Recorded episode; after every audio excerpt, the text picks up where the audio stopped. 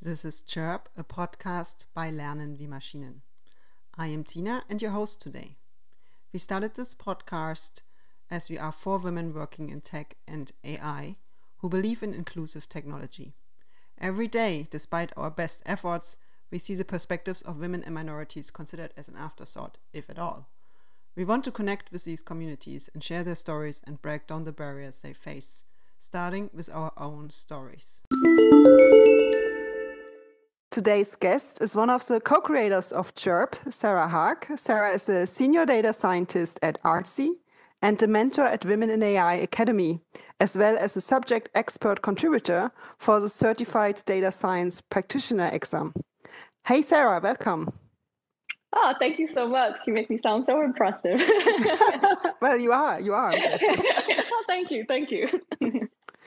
Sarah, um, there's always this nice icebreaker question I like to ask. So, mm. um, if your professional life uh, until today would be a movie, which title would it have and why? Uh, laugh out loud, I think, would be a good. laugh out loud. I know that laugh one. Yes. Out loud. Yes, I think that would be the title of uh, my professional life so far. Okay, and why? Oh, there's just been so many. Um, it's been a very unique experience, uh, especially. Um, I, I, used to work in insurance, and I moved from insurance into uh, the world of data science and tech. And each company I worked in brought its own challenges. And then the next place brought a set of challenges, and the next place brought a set of challenges. And it's taken me, I guess, five years or six years to laugh out loud. And also um, to not take everything so like to not take everything so um to not hold on to everything so internally and thinking i i am the sole problem. Uh, but yeah like i said each place for its own challenges so i hope we can discuss that and yeah it's been a it's been a learning up to this point that's a very interesting title choice though and if I got you correctly, you said you started with insurance. Um, and like, what made you start working in data science? What was a spark that motivated you to pursue a career in data science? Sure. So my role at insurance was a little bit different. I was a risk analyst there, and I was working a lot with Excel and VBA. So that opened up this world of coding. So not even data science, but the coding, and VBA. And I moved into uh, fraud analytics, and that was where I got exposure to machine learning. And I also, at the same time, met one of my really close friends who was starting their own um, their own startup. And they sort of coached me and mentored me and shared all these Andrew uh, Ng Coursera links, and I was just completely blown away and really interested. And so this um, fraud analytics place I worked at we are working on a really simple logistic regression model and we were trying to identify groups of uh, fraudulent behavior and it was just so interesting to see how everything I learned at uni and school was being applied uh, in this in like a few lines of code. And I guess that was something that I had never I didn't know about up to that point. And then from there, I just um, yeah, I started really trying to um, figure out ways to get into the field and it's quite challenging. It's a very competitive field. Uh, if you ever look at the job description for data scientist, you, uh, hence also why it should be called LOL. Um, uh, I mean, it's part of my movie called LOL. And if you look at the job description data scientist, you have so many expectations from one person. So I really had to find my own way. Um, I, when I interviewed at the gym group, they had these uh, survival analysis projects and I said, hey, I, I, would love to do this and this will help me become a better data scientist. And it just sort of, yeah, I, I took different chances along my career.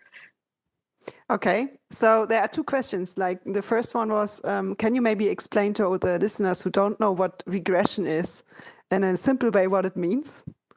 Very, very simply, it's all about predicting something and how far it is from reality, and that's what I do on my day-to-day job with data science and machine learning. I am trying to predict something. I am trying to take some data and predict um, is this person going to purchase something? Is this person going to leave? Is this person uh, specific fall under a specific demographic? Is this person going to like a recommendation? That's that's that's all I'm really doing. So uh, yeah, having like a little bit of understanding of regression um, is very useful in the field, but it doesn't have to be so complicated. You don't have to have a PhD in econometrics to understand these things. Um, like I said, remember the graph and just that's how that's what data looks like. It's a some it's a some coordinate on a graph yeah, actually, that was surprising for me too when I learned about that one. like having that having that graph. Like when I was in school, I actually always asked myself, like, why do the hell, why the hell do I need to learn this? and when I started looking into machine learning, I I realized actually the stuff I learned at school does make sense in this context. Mm. So, yeah. So, and the second question I had was actually you mentioned Coursera or like it sounds like online um, educational programs. Mm-hmm. So, did, because there's always a question, um, does that really help? Is that something that can advance your career to to attend these courses, um, or is that doesn't it make sense if you really want to work in a professional data science job? What's what's your opinion on that? Did did you attend one of those courses and did it help you? So I always tell people not to make huge financial investments in any sort of um, uh, tech area, for example, I would not encourage anyone um, to spend hundreds of thousands doing a boot camp or uh, doing a master's. It always depends how much investment you're putting in. There's lots of online courses, and I, I you can learn a lot. I mean, those Coursera courses were the, the, the first of, of, and now we have so many different uh, variations, but those Coursera courses were truly the first of introducing people to machine learning, supervised learning, unsupervised learning, all the different algorithms that go under, all the different concepts that everyone's talking about. So I'm not someone that likes just watching lectures. I like applying things. So I never really had the attention span to go through everything from A to the last possible letter to get some of the fundamentals from those courses. I think the truth is, for me, I learned on the job. Like I said, my first project, I inherited uh, a project that was done by a group of statisticians. They had a very statistical approach to it. I took that project and I applied machine learning techniques to it. Uh, so I used something called random forest and survival, which isn't a very industry known. It's not something you learn on Coursera. It's something that I learned on on the job. And the truth is, with Googling and the amount of um, information that we have available, uh, you can always find you can always find um, information.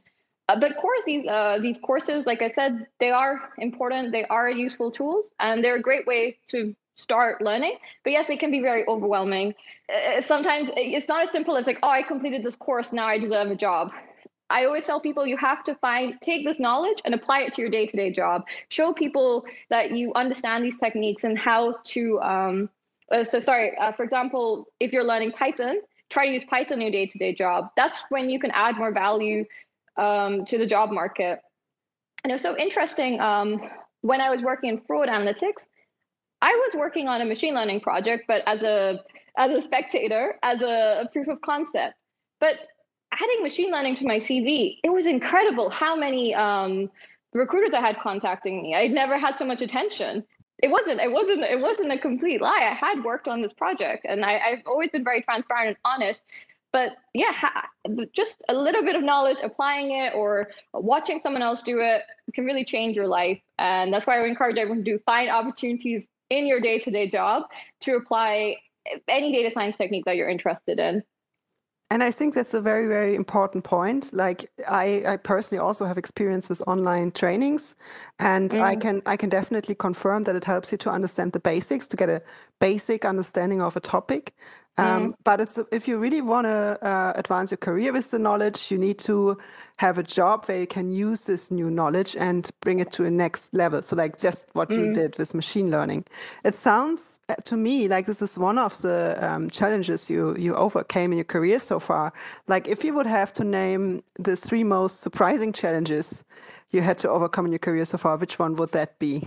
Maybe not just on a technical level, but maybe also on other levels. I, I was absolutely going to make that point. It doesn't feel technical, the challenges. It's been very it's been very personal the challenges and that's why it's so hard to communicate these to um, leaders in the industry so i think one, one thing you have to be very adaptable in the industry. You have to learn things very quickly. Um, you have to learn different coding languages very quickly. You have to learn different um, um, techniques very quickly. So that's that's something that's that's not something to overcome. That's just you have to be naturally adaptable. I think the things that come to my mind have been definitely imposter syndrome. I think seeing like some profiles on like LinkedIn, for example, or seeing people, um, especially a few years um, um, when I was starting out my career in data science, and you know, seeing the attention span people were getting, how uh, recruiters would treat people in events. Um, I always felt like I didn't have the right skills or the right background, and I wasn't going to succeed in this industry. So that's that's definitely one thing I've overcome. I, have had to overcome a lot of, um, I think, like negative feedback. It seems to be more common than positive feedback, unfortunately. And or not even negative, sometimes just neutral feedback. I mean, it's just it's it's just so demotivating. And I think I've definitely learned not to internalize um, people's harsh words. And I think you have a choice. I think you should always listen to everyone's perspective. That's that's so important for growing. But you don't have to accept everyone's perspective. You have the choice to say, I don't want to take your feedback. I don't believe or agree in what you're saying. And I think you have to sometimes look at feedback very objectively. So that's something that I've also had to overcome. And also, I've had to overcome a lot of, um, it's quite hard to talk about uh, so openly, but uh, some really like crushing crushing moments, um, varying from uh, sexual assault, and yeah, I, am really grateful um, for the people, um, the allies that I've had that really supported um, me. And it really has been very difficult the last few years because I feel those allies don't exist right now. And I don't think people realize like how messed up the industry can get, especially towards women. And it's when someone sees something and they try to stop it they they it, it then means like you can prevent it from happening someone else and they can then hopefully prevent it from happening from someone else. And it's just really unfortunate that people just refuse to acknowledge this and try to fix it and people let people get away with so many despicable and disgusting things all in the name of work um, so yeah, that's that's been a really um, really difficult part, and I'm really, like I said, really grateful for all the support I received. And yeah, it really sucks right now because I I do feel really, I do I do feel there's a lack of allyship and a lack of someone Uh, it sounds lame, but I think you do have to protect people when they're vulnerable. I think we all have a duty to protect people when they're vulnerable. And when I've been vulnerable, when I have received that protection, it shielded me from much worse things. And now I can provide that protection to other people. And it's very unfortunate that people don't see it the same way. And like I said, people get away with a lot of horrible and despicable things. Everyone deserves respect. Everyone deserves to feel safe. It's something that no no one should go through. That sounds um, so. First of all, thank you for for sharing that but that sounds very, very serious, um, uh, like a very serious allegation too. So is that? And I have to say personally, I did uh, encounter sexual harassment myself. So I, I did, I do know what you're talking about. the The question is like. Um, did it happen? Was it like a one-time incident, or is that something that you see happening uh, continuously and what is the context of that? So can you maybe if you if you feel comfortable doing that could you elaborate a little bit more on that? I'll talk about a more lighthearted one and uh, not lighthearted sorry to use that term. I'll talk about something that maybe we would all just brush it off because when we go to clubs for example uh, you know every every woman has experienced a, a bit of a growth uh, you know some sort of minor a boundary being crossed. It's not okay. It's absolutely not okay. But it, compared to the scale of how messed up it can get, so let's let's talk about just like I said, something on the scale a little less messed up. So I was working um, at this um, at a, on a client site. They were an investment bank, and this is very like bro-esque culture. Um, uh, just all sorts of inappropriate things they would say. For me, I just laughed it off because I'm like, hey, this is the culture. But some of the other um, people from the group were very offended, very concerned about this. And the company I was working at, this was a financial fraud consultancy, they dealt with it um, tremendously. It was a client site, and they said this behavior is not okay. Do not treat our consultants like this. That was incredible so I went to um, one of the leaving drinks of one of the um, investment um, bankers and, you know, drinks and whatever. And I don't remember exactly what happened, but someone um, grabbed my ass. And this is like you put it. Uh, so I also, you know, didn't take it so seriously. I, I uh, had the person apologizing to me um, in the morning, and I said, whatever, it doesn't matter. And I, to be honest, um, this was like I said was a few years ago, and I mentioned it very lightheartedly to my team because they were so upset and annoyed by all the different behavior. And I said, "Oh, well, I actually experienced sexual harassment." And the project manager at the time took very uh, took my allegations very seriously, and that's the type of people you need people that take these allegations very seriously so, Sarah, you just shared um, a story that happened to you when you were working in a consultant role with a client, which was uh, where the client was overstepping some boundaries while while having drinks, if I uh, got that correctly. And um, the question is a little bit. I, I, unfortunately I totally believe that this this is true. I can definitely imagine that specifically as a woman in a consultant role, this is happening more often than than people think. What would be your advice? Like, how should women uh, react or respond to actions like this, you know, getting sexual in an inappropriate context? For me, I wasn't even aware of my my rights. So what was really amazing in that situation is when I shared the story with um, my project team, the project manager took action against um, the company. And I also didn't think it was a big deal. I didn't want to make a fuss. Like I said, I handled it. I told the person that that that wasn't okay and I just wanted to put behind. And I was even leaving the company, but the project manager, he, he didn't want this to happen again to someone else. And I really wish I took action, not for myself, but for someone else. And I didn't because I didn't think it was a big deal. And that's something I always regret. But I'm also super grateful that I had, as a male uh, project manager who saw the situation and wanted to end it, who wanted to take action, not even action against people around like teams that we're working with but a client. Yeah that was uh, for me a life-changing moment because when i have now seen it happen to interns for example to um, again to um, fellow uh, female colleagues not even just female colleagues it also happens uh, harassment uh, can happen to also uh, can happen to anybody but you start to create this um, this is not okay uh, you start to create this environment where you tell people this is not okay. No one can speak to you a certain way. No one can invade your personal space, especially in a work context. And what was really amazing was for me, I thought, oh, I was attending clients, leaving drinks. This is my personal time. But the way my company saw it at the time was you were at a work event, and that should not have happened to you.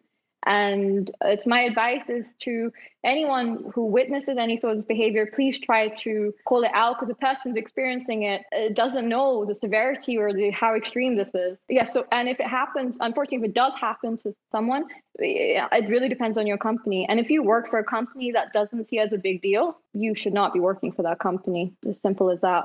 Yeah. So to summarize, basically, uh, don't be afraid to speak up to mention that something like this has happened to you. Um, look for allies. Um, preferably, it's it's it's for example, it's your boss or someone in your company from HR. But at the same time, also if you just uh, observe something like this, if you're not the mm. one who is harassed, but you see harassment, speak up, um, speak to the person who's a victim in this case, address what happens, and um, help or support that person to, absolutely to deal with the situation.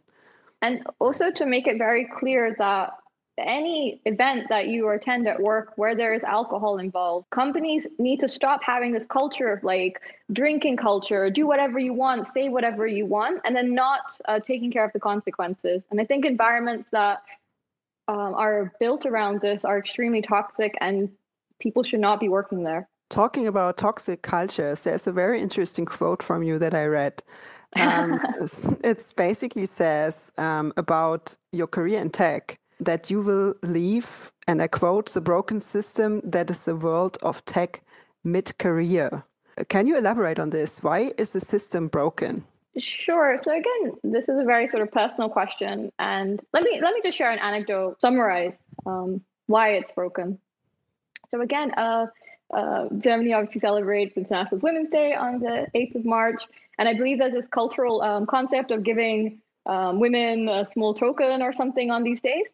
So a male colleague asked uh, female colleagues in HR if on Women's Day um, they would send something um, from the company. And the female colleagues responded, "We can't. Um, we can't do that. We don't want to offend the men." Okay. So, what's worrying about the statement this might not even be the, the women projecting how they feel about situation. They're representing how um, certain leadership feels about a situation. And let's face it, who are in these leadership teams? Who are the people of influence? And so it sucks that even on a day which has been um, culturally, historically given uh, to women, even on that day, you cannot prioritize or think about their needs You're thinking about um, another group who are in charge. And that doesn't just apply to just um, this example, it's everything. If you have, like I was talking about drinking culture, what about people that don't drink? Not even religiously. Some people don't drink because it's just not a healthy habit. Uh, nobody thinks about having an event to include those people. Um, so everything is designed to please a certain group of people in the industry. But again, I don't want to share, like I said, it's very personal. So I I try to do some research and I again understand that this could be biased towards regions and um, um, uh, again, different um, uh, countries in the world have may have different perspectives. But there was a report published by TrustRadius in 2021. I think it is focused on um, women um, in America, uh, but some of the stats, I guess, resonated with me, and I just wanted to share them. Uh, so, 72% of women in tech have worked at a company where bro culture is pervasive. Uh, pervasive. This was 71% last year. So it shows that even during lockdown and work, uh, remote working time, this hasn't this there has been no change. This this sort of bro culture is still very um, very um, prevalent. Before going into why this is um, bad, I just want to share some other further comparisons, which is 83% of women experience this in sale, and 80% of women in marketing experience this issue. However, only 63% of women in engineering experiences, which is uh, sort of teams I'm in. So I've had the good fortune of working with 37% of women who don't see these as issues. So it's been very frustrating for me this last year. 72% of women in tech are regularly outnumbered by men in business meetings by these two to one. And 26% of women report being outnumbered by five to one or more.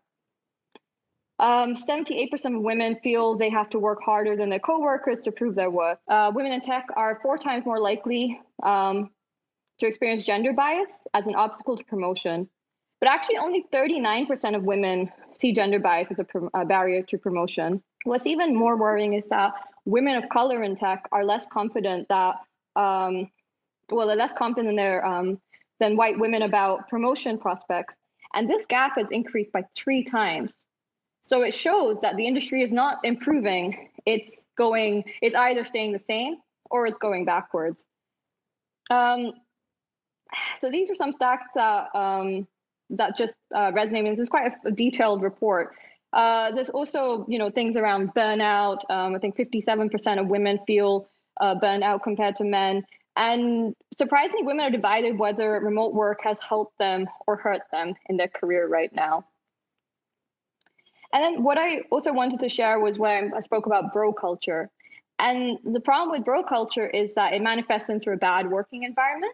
And then I discussed before these issues around sexual harassment.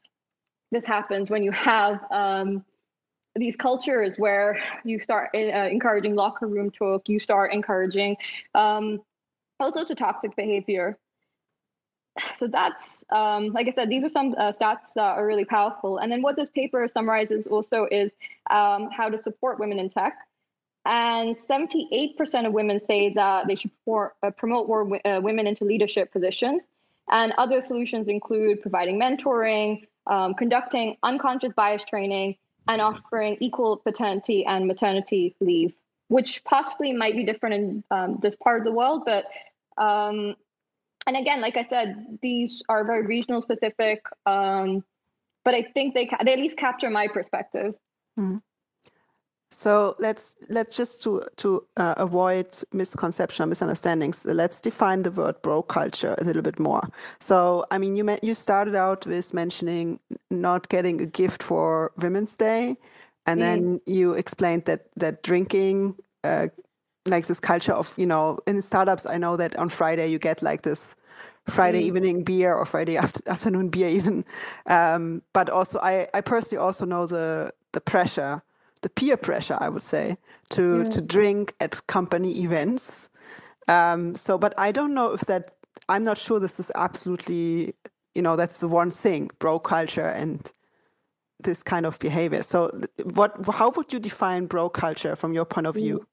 So I, I sorry, I'm sort of merging like different points. I'm saying drinking could be one possibility. I mean, for me, bro culture, again, how can I explain it? Every time again you look at a job um, posting, uh, they'll always have, oh, we have a fo- football table, we have a kicker table, oh, we play Nerf guns. Everything is tailored to please. Again, like I said, it's always tailored to please a certain um, group in the industry. Um, other examples, you know, video games night. But again, like for me, what's I think what's the most um, problematic part of bro culture is the fact that women are outnumbered in meetings that show there's not equal representation. It's not like the world is 10% women and 90% men. The world is 50 50. Uh, meetings should also be 50 50. Um, so I think, and the problem is also when you do talk in these meetings, it's not because women are afraid of talking in meetings or, oh no, there's 10 men in the meeting, I can't. Men don't create the space because, like I said, they have all their inside jokes. Um, and they also say really nasty things about women behind their back. When you're in a meeting, um, and, and, you know, there's uh, other women, other men are saying they're commenting about your appearance. I'm not saying I'm not saying that the, the other way doesn't apply as well, but it's just it's really um, for me it's just very um, it's very exclusive behavior. It's very outdated behavior. Actually, some of these statistics that I was sharing, and there's also a factor of age. So women um, that work in more traditional companies and from experience, I've spoken to some women. They say, you know, that uh, the men won't answer the phone, for example, or if the doorbell rings, they don't get up because the women should be doing that, and then women are perceived as um, as um, anything but doing their jobs, and and so it's also, it's also very age specific. Uh, but what's really harmful from a personal experience? So, like we were talking about Friday drinks, pretty normal. Um, all I was doing was just having like you know just joining in some games and um, just being silly. And then uh, some men decided to like assassinate my character just because why not? They're allowed to say whatever they want.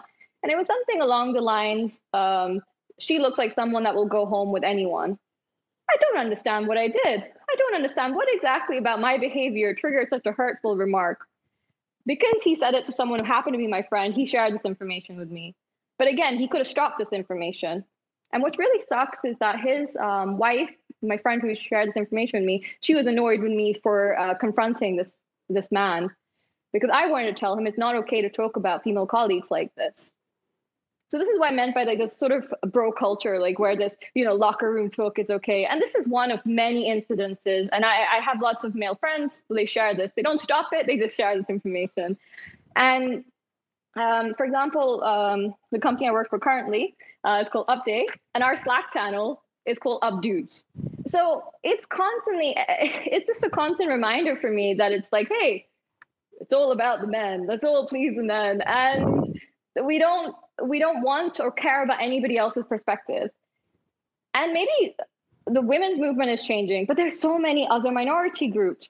There's so many other groups that we still have to keep fighting for. So if we cannot even create environments where we're moving away from these bro cultures, then there is no hope for the future. And I don't know how we can create more inclusive environments. Mm. So uh, several several points here. So first of all, personally, just just catching up on some things you said. Uh, personally, I don't like uh, soccer. I'm not a fan, and I, uh, trying to get me uh, win me for a job is saying you have a you have a soccer table will never convince me. But uh, on the other hand, I have a very good friend, a female friend, mm. and she she loves a soccer table. Yeah, she loves mm. kicker, and she, like whenever we go to a bar, the first thing she che- she checks is is there like a kicker table. So for her, it would probably be different. Um, so I'm not sure that's like I get your point. I get the direction you want to go to, but you know I think there are women and men attracted by certain things. What, what the other thing that I do completely um, um, see the same way is being and having a minority of women being represented in meetings. So the mm. share of women in meetings. Um, I I work in leadership positions for like ten years now, and it has never been the other way around. So in most mm. meetings, I've been specific leadership meetings. women were the minority always, and not Mm. just women, but all kinds of like people of color weren't re- weren't represented. Some mostly mm, there was no diversity at all. Mm. So I, I totally get that point, and I do think that's something that needs to that's concerning. And I also know a lot of frustration from female friends in other leadership positions who say, "Oh, I cannot stand it. There's another founders team. There's another." top leadership team with only men so there is this I, I i know a certain frustration from women working in tech specifically in leadership positions uh, who who also have the feeling that they would never get on a high, on a certain level, right? So there's like this glass ceiling, as it's called. So so I do get that. Um, I also know the problem with the wording. So I personally also said a lot of times I said, "Hey guys," right? But you need to realize that guys is something where you can basically not include women. It's it's guys is men, right? So uh, starting to learn to say folks instead, for example, as an alternative, was something I had to, to learn as well, and that basically shows shows how deep in our everyday life, in our yeah, in our society, this is implemented. This yeah this this um, or how how yeah i don't know how to say it how male dominated our day-to-day life and la- even language is right so that sounds like a massive challenge and she also said like "Mm, i'm i don't know how to fix that but still mm-hmm. let's let's try to discuss this a little. Like what would need to change? You said Yeah. the system is broken. I assume you said the system is broken because it is still very male dominated because we're as you said still don't even manage to have like equality between men and women. How should we de- then ensure there's equality even for other minorities mm-hmm. So Sorry, can we fix Tina. that? Bef- before we move into this, I just wanted to um, I just wanted to raise a point about what you said about um, uh, football tables or whatever. So, for example, it's not all women don't like football tables. I did not say that. So the the problem is the uh, what happens is even if you happen to like football or these football tables, nobody ever asks. Nobody ever includes the the women in their teams. This has been happening for years. Um, there used to be this joke about, oh, if you want to catch up with your colleagues on Monday, you need to, you know, have some football updates or something. But everyone just assumes that you don't like football. Yes, I am one of the people that doesn't like football. But like you said, there are plenty of women that do like football. They most probably like football more than their male equivalent. But the assumption is always made that they don't like these things. Yet somehow all these offices are designed around these these games and, and tables and, and these are used as their perks. They don't they don't they don't actually and and- so again it's exclusive. At least for me it's exclusive because i don't get to take advantage of these perks. And the amount of times i've had to just sit um sit aside while everyone else in the company is playing something. I mean i've worked in companies very small companies where i've been the only female and it's been 12 men. So I, i've worked in lots of different types of environments and i've i've you know come to these conclusions like like i said i didn't want to make it from a personal perspective that's why i was trying to share uh, the statistics but um, I for everyone is going to be impacted by these cultures differently, and that's that's that's the worrying part. So I'm af- affected by these um, cultures in a certain way. Uh, you may be like you shared um, your experiences. Other women will be affected by it differently, or maybe you're the fortunate 40, 50 percent that isn't. But again, why don't we do something to help um, help the the group that is affected by this? and that that comes um, so sorry back to your your question about yeah how can we fix this? I mean it's going to be time unfortunately. We have to just be patient that like i said it's also generational. So it's really interesting when you hear um, generation z talking about uh, millennials because they blame us for all the products that we build they blame us for um, suicide rates going up amongst uh, teenagers because of instagram and social media I never thought uh, my, my generation was responsible for this, but that's how Generation Z feels about it. And I guess I feel about that with the generation before that they just don't get it. They don't see the world the same way um, I do. And I think, unfortunately, we just have to give it a little bit of time. And uh, so that just time is an unfortunate part. And so hopefully the people that are dinosaur views will become extinct or retire. That soon. Um, that's you know one thing. Um, but the other part is the importance of not diversity. This is such a simplistic view of seeing it. It's inclusion. It's about equity. These are the, all the different things that you need to think about when building teams. Um, and like I said, it's not just so the fight for women is one thing, but the fight for women of color is very different. And I don't feel there's a lot of um, conversations. I don't I don't see that. I feel like I'm one of the few women of color in my industry who's talking about this. And I think again, this is a very and so nobody listens. Why would they listen? Uh, because of all the issues that I'm saying. So it's it keeps getting the groups keep getting smaller and smaller, and we're all just like, please listen to us, please listen to us.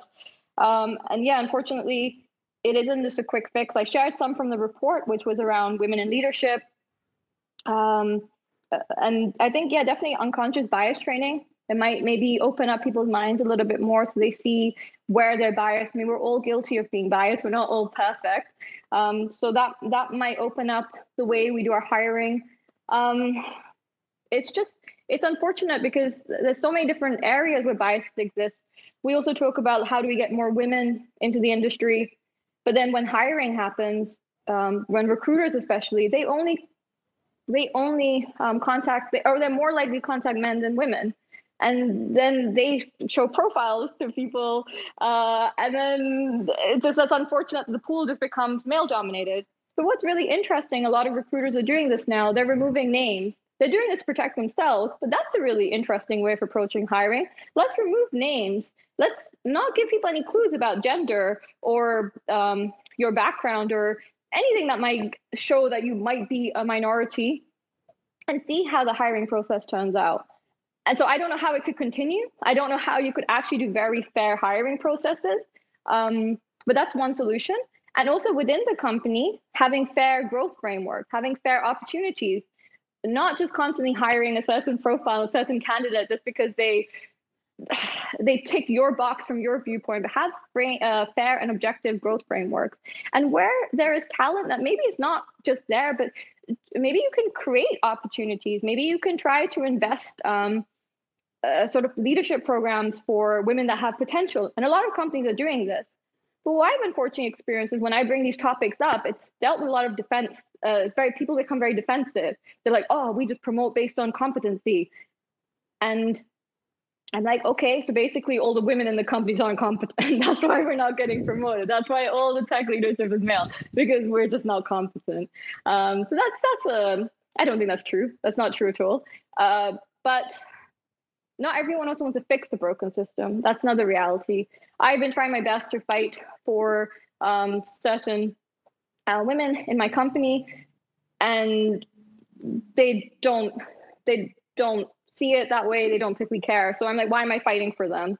Why am I going out? Why? What? What is the point of me fighting for these people when they're happy staying in the broken system? Uh, for them, it's like, oh, it's okay. I'll I'll take an extra five k. I, I don't want to judge. It's, I, I I sound really douchey what I'm saying right now, but some people are okay with the broken system. Some people don't want to challenge the system. So if you're the type of person that does and wants to like we are you know we're all very vocal. We've all done a lot of work. We're all like hey it's, it's time for a change. I think we're the minority. And we need more support not just from fellow women but from we need everyone saying the same narrative that there is a problem. And it's really really unfortunate because that's not the message there's enough people out there saying no everything's okay no everything's not broken and how do you fight against that it's very frustrating hmm. Yeah, I can imagine. I mean, if how the way I see it is, there are there are at least two answers to your to your challenge that you mentioned to the broken system. So the first one is like what you see in politics. Uh, in the politics is um, you need mm. like a quote. A, a, you need a certain share of women by law in certain high level positions. Yeah, in, mm. in, in, the board um, of a company. The other thing that I see that is mentioned a lot by the Gen Z people or younger generations is actually don't use gender. Mm. So, like, don't make a difference between men and women at all. Just see them as humans, right? So, I, mm. I, I, saw this for the very first time when I was at a panel discussion and we were discussing uh, something similar, like the female empowerment in the tech world, etc. And then there was like a very young person in the audience saying, "Hey, I don't understand why you're still discussing gender roles." Mm. Because for us, for our generation, we just don't see a difference in any way, in not in, in a negative or a positive way between genders. It's fluid, right? So there's mm. this whole uh, also there's this whole transition um, into one person um, going mm. away from two different persons. And I do see the potential of, of, of both things, but I also know that both things are heavily uh, discussed. I think the first one maybe more than the second one. So basically, mm. uh, granting a certain share of women in boards um, mm. by law. And there's a lot of discussion, but I mean, the reason why they think they need to force it is, if I get uh, argumentation right, is because they say it doesn't happen otherwise. Mm. right? So nothing changes if you don't force it. So mm. it's a little bit. Uh, it's not just about vocalizing and and and crit- maybe criticizing and saying that there's a problem, but it's mm. it's also maybe about official institutions taking certain steps to ensure that things happen. But it's mm. not it's not where the journey ends because what I also see is when this is forced, that then women are hired in, I would say, typical female positions, if we want to follow mm. cliche, the cliche. So, like uh, human resources or or mm. maybe communications, but not so much, for example, in in tech. Mm. So I think there was just one very uh, public case. Uh, I, I, don't I don't really know. I think it was Volkswagen. It was like a big German uh, corporation Mm. And they wanted to vote up a woman into the board for the tech, for the leading tech role. Um, mm. It was already been published and communicated everywhere. And then in the last minute, they stepped back saying they are not sure that if they hire a woman into this position, that she resonates well with the people who work in that area. There you go. and that, that was... goes back to you're trying to please the masses and who is who who are the who are is the who who is the mass? Like who are the, I don't even know what the correct word is sorry. majority. Who, who is the majority? Yeah. Like they try to like with this decision they try to keep the status quo right? They didn't want to make exactly. a change. So it's about making a change and we all know no one likes change mm-hmm. um, or most people don't like change or having difficulties with it. So yeah it's it, it is um, i think it is not as hopeless as you say because uh, I see a lot of discussion happening on different levels. Um, and yes, there's on the one hand the younger generation pushing for a change, maybe one day implementing the change, right? Um, on on the other hand, you see a lot of stuff have discussions at least happening on the on the official level in the politics. But yeah, I mean, in the end, it's about it's about everyone. So I think it needs to be part of the culture of a company.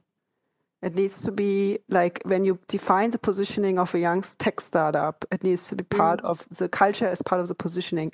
It needs to be part of that already. So basically, the foundation of the startup needs to consider uh, inclusion mm. um, and needs to consider the right culture for all people mm. and not just for those who are similar to the founders. Exactly, and there you go. But but that that either is again a, a, a new a fresh start.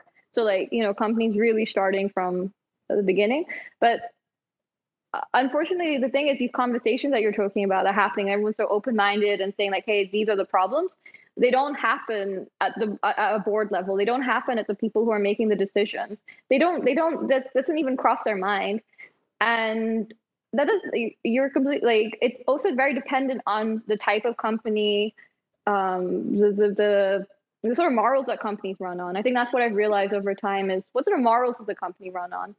And that's very important to me. So i'm now feel like i'm in a position where i can make active choices about working for companies that are in line with my principles that are talking about these topics that do want to make a change. And the people that don't what can you say about them? They're happy with the way things are. Good for them. I'm not trying to fight against these people. I'm just walking away from these people.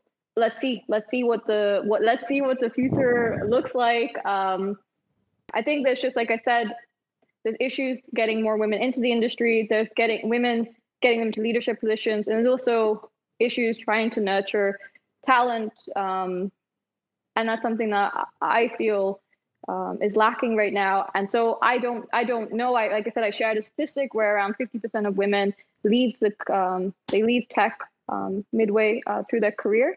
And I feel as time goes on, I feel closer and closer to that exit. And what these women uh, do, they start their own businesses, they become freelancers.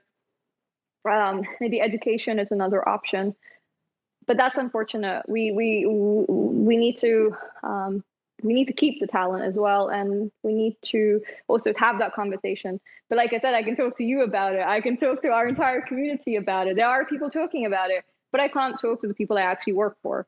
And that sucks because it's not it's just it's not something that crosses their mind.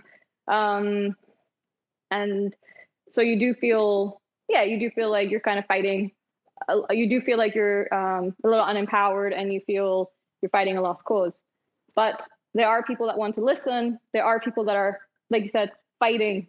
There are people that have these conversations, and we just need to keep keep that needs to explode. And we need to get the people on board who aren't having these conversations. And how do we do that? I don't know.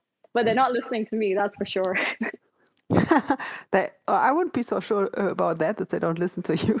Um, it's an interesting statement that you said, like you know, you don't have the impression that you can address these concerns to to people you work for like was is so first of all is there is there any company where you feel the culture was already going in the right direction is there any company where where you felt like it's going in the right yeah in the right direction um, I don't. I, I can't really comment. Like I said, I think sometimes my issues might not represent the um, the feeling of the entire group, just because either I have been literally one of the very few data scientists in a company, and that's a frustration that come with that.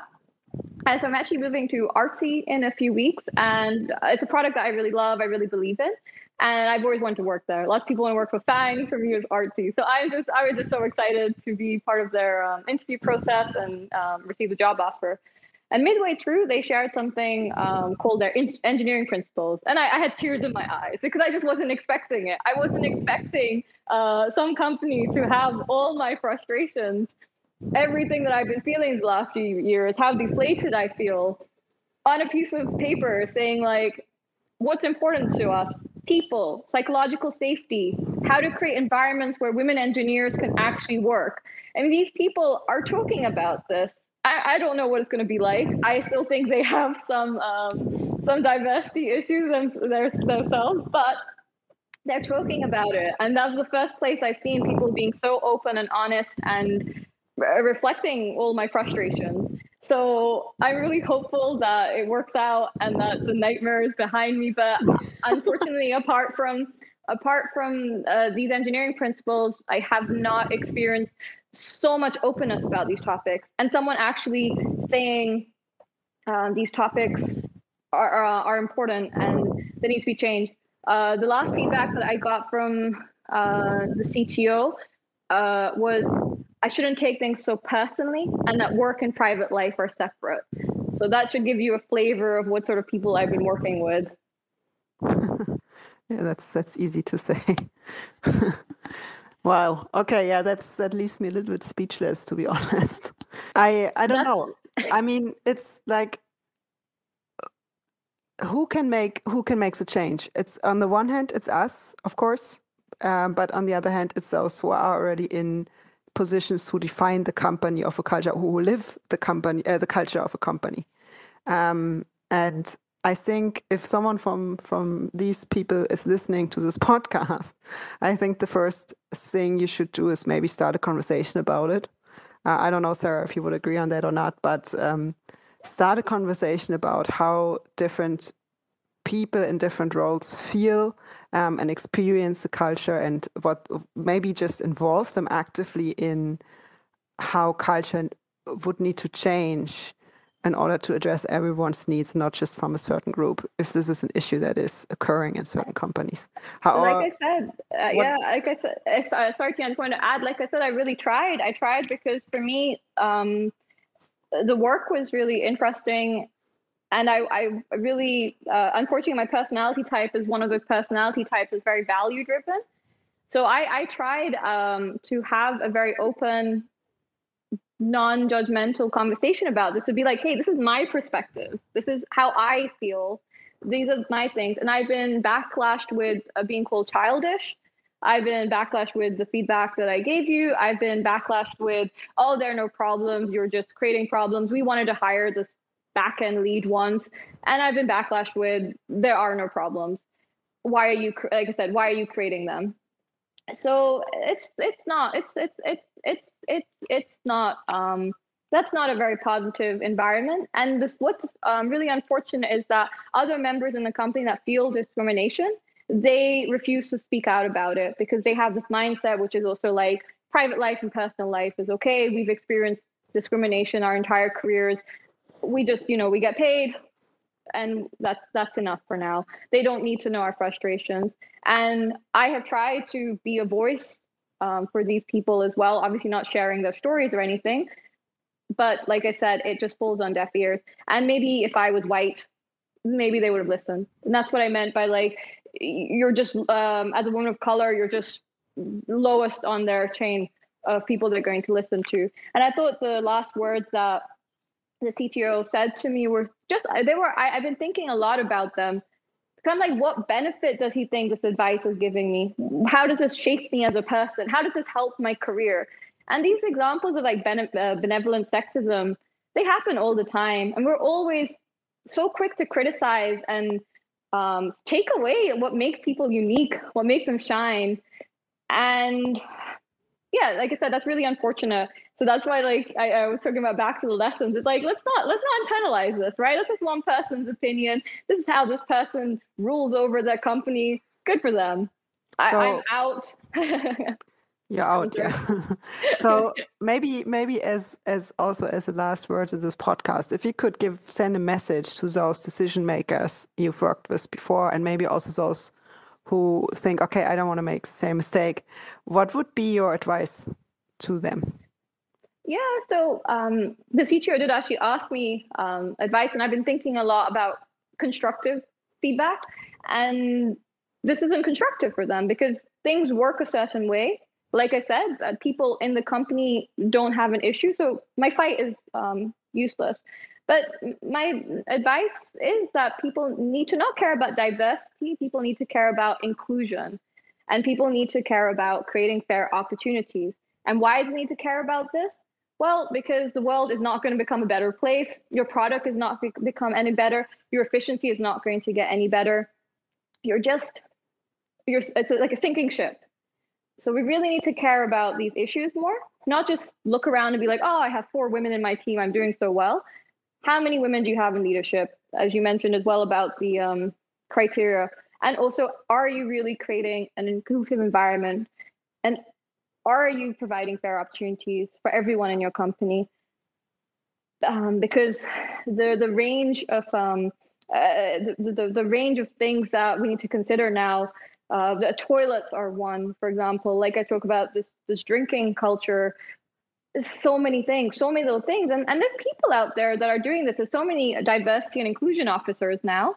Uh, it's just just hire them, create a truly inclusive environment, and then you'll see the benefits naturally. You'll see a greater product. You'll see your team efficiency going up. You'll see more people staying. You'll see people actually happy and working. Um, but that's just my my viewpoint. This is how I would love to see the world.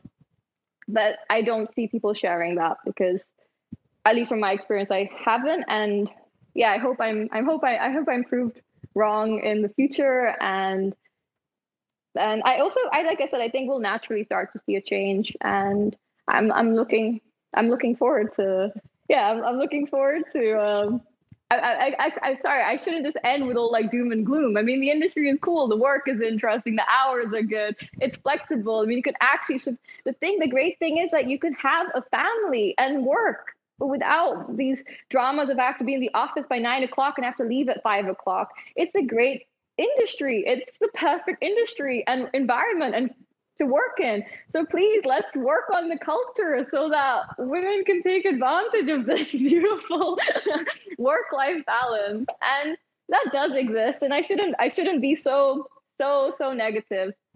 But we do need more allies. That's the positive message I'd like to leave on.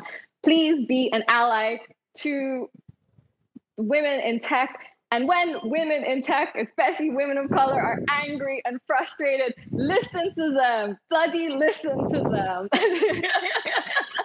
that's that's a great sentence to, to end this episode. Sarah, thank you so much for your time. Uh, I think we should definitely follow up after a certain time to see uh, if there's any progress from your point of view. Uh, Thank you for sharing your your, your experiences and uh, your story. And uh, yeah, uh, good luck with your new job that's coming up now. thank you, thank you very much, and keep keep fighting, keep supporting women, and yeah, thank you very much. Thank you for letting me share my story so openly. Thank you.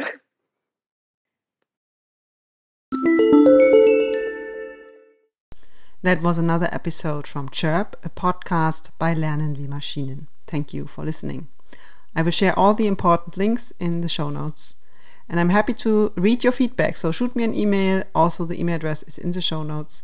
And if you have a story to tell about women and minorities in tech or AI, feel free to write me as well. Talk to you soon.